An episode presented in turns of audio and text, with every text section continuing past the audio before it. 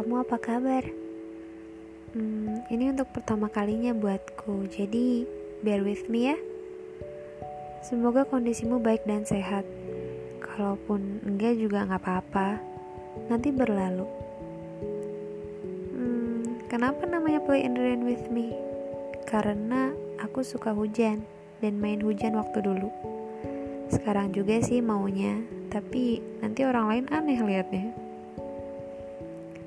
Tapi juga play in rain with me di sini, rain yang aku maksud adalah kesedihan. Karena katanya hujan identik sama rasa sedih, galau, dan tangis. Jadi kesimpulannya, aku mau ajak kamu main-main di tengah kesedihan itu.